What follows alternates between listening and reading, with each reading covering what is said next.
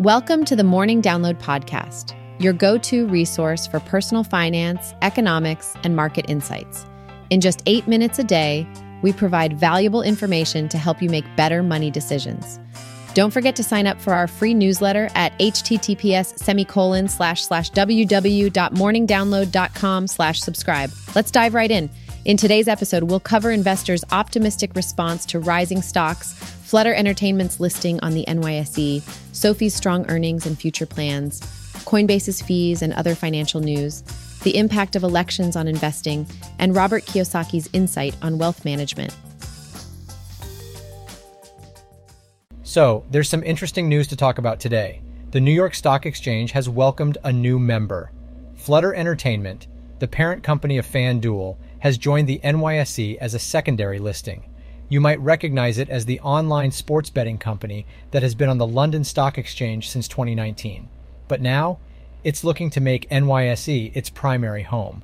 Seems like the London Stock Exchange isn't doing so well these days. Investors are starting to look elsewhere, and L S E has been dealing with some low valuations, especially since Brexit. This might prompt more companies to follow Flutter Entertainment's lead and turn to the U S for their listings. But let's get into the numbers. Flutter Entertainment's U S-listed shares, traded under the ticker FLUT, saw a one percent increase, reaching two hundred seven dollars and ten cents. Not bad. Now, speaking of Flutter Entertainment's presence in the U S, you might be surprised to learn that the company isn't entirely new to the American market. They've had American Depository Receipts, or A D R, traded over the counter for years, under the ticker dollar P I P I. Now, let's move on to some global headlines. First up, Saudi Arabia's Aramco has put its plans to increase maximum oil production capacity on hold. And in retail news, return fraud is on the rise as consumers return purchases in large numbers. But here's something exciting. Elon Musk's Neuralink has implanted brain technology in a human patient for the first time. Definitely a groundbreaking development.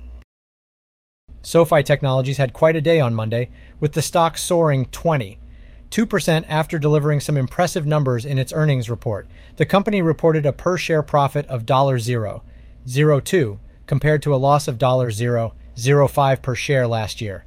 Analysts were expecting a break-even quarter, so this beat was certainly welcome news. But it didn't stop there.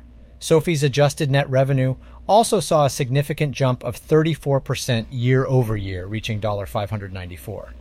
twenty-five million dollars. That's higher than the expected figure of five hundred seventy-two million dollars. Clearly, things are looking up for the company. The growth in demand is also worth noting. Personal loans skyrocketed by thirty-one percent, while student loans saw an impressive increase of ninety-five percent. Home loan origination volumes rose by a staggering one hundred ninety-three percent year over year. These numbers demonstrate that SoFi is capturing the attention and trust of consumers. Looking ahead, SoFi sees twenty twenty-four as a transitional year, where its focus will shift towards the technology platform and financial services segments. In fact, during the earnings call, the C E O urged investors to pay less attention to the lending segment, as the company expects it to shrink in the future. While analysts are giving a higher target for the company, we believe it might be wise to wait for another quarter before considering an investment. There are still challenges ahead, especially with the expected shrinkage of the lending business in twenty twenty-four. So, it's too early to bet on this horse just yet. In other news, iRobot shares took a hit, falling eight percent after Amazon canceled its planned acquisition, citing regulatory approval issues. Also, Netflix co-founder and executive chairman Reed Hastings made a generous move by gifting two million shares of the streaming giant valued at over one dollar. one billion dollars, according to a recent regulatory filing. And on the topic of electric vehicles, B Y D, a major player in China's market, believes the race for dominance in China's E V market could last for three years. They even expressed interest in collaborating with Tesla. Let's dive into the world of crypto and see what's been happening lately. First off, Coinbase, one of the big players in the industry, has announced that they will start charging fees on conversions from U S D C to U S D. It's a move that has drawn some attention and may have an impact on the way people trade. In other news, Fidelity's Bitcoin E T F has been doing pretty well, reportedly raking in two hundred eight million dollars. And interestingly, this seems to have offset the outflows from Grayscale. To attract more investors, providers like Invesco and Galaxy have decided to slash fees. so it's all about making crypto more accessible to the masses. Now let's talk about PayPal. They've recently backed a crypto security startup called Mesh, which operates with their very own stablecoin called P Y U S D. It's a smart move by PayPal, showing their commitment to the crypto space and investing in innovative solutions. On a less positive note, the Department of Justice, D O J, and the Securities and Exchange Commission, S E C, have unveiled charges against HyperFund, a company accused of a one dollar one point nine billion dollars cryptocurrency fraud. It's a reminder that the crypto industry still needs strong regulations to protect investors from such scams. Lastly, Bitcoin is hitting the headlines once again as it steadily pushes towards the forty-five thousand dollar mark. Some experts believe that now is the last chance to buy it at a discount, so if you've been waiting, this might be the time to make a move. When it comes to investing, one question that often pops up is whether it's better to invest now or wait until after the elections. The truth is, elections typically only have a short-term impact on the stock market. In a few months, things usually return to normal. So, if you have short-term goals, it may make sense to consider the impact of elections. But for long-term investors, there's no need to change your strategy solely based on elections. That being said, deciding when to invest can still be a bit tricky, especially in uncertain times. The key is to be a smart investor and carefully choose your portfolio. Here are a few tips to keep in mind.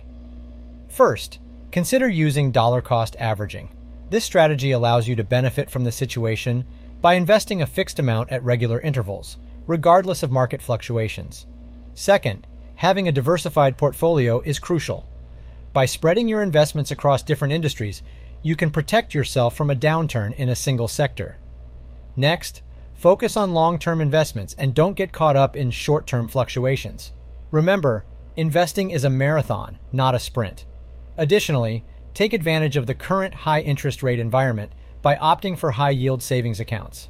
This can be a safe way to earn a decent return on your money. Lastly, don't hesitate to seek guidance from a financial advisor. They can provide personalized solutions based on your financial goals and help you navigate the investment landscape. Remember, investing is a long-term game, and making informed decisions based on your overall financial goals is key. Robert Kiyosaki, an American businessman and author, once said, "It's not how much money you make, but how much money you keep, how hard it works for you, and how many generations you keep it for." Now, this quote really hits home when it comes to understanding the true value of money. It's not just about the amount you earn, but also about what you do with it. Think about it this way. You can make a lot of money, but if you don't manage it wisely and make it work for you, it won't have the impact you desire. So, how can you make your money work for you? Well, one way is by investing wisely. Instead of just saving, consider exploring investment options that have the potential to grow your wealth. This can be through stocks, real estate, or even starting your own business. Additionally, Kiyosaki emphasizes the importance of preserving your wealth for future generations. It's not just about the immediate benefits, but also creating a legacy. This means thinking long-term and making decisions that will positively impact not only your present, but also the future of your loved ones.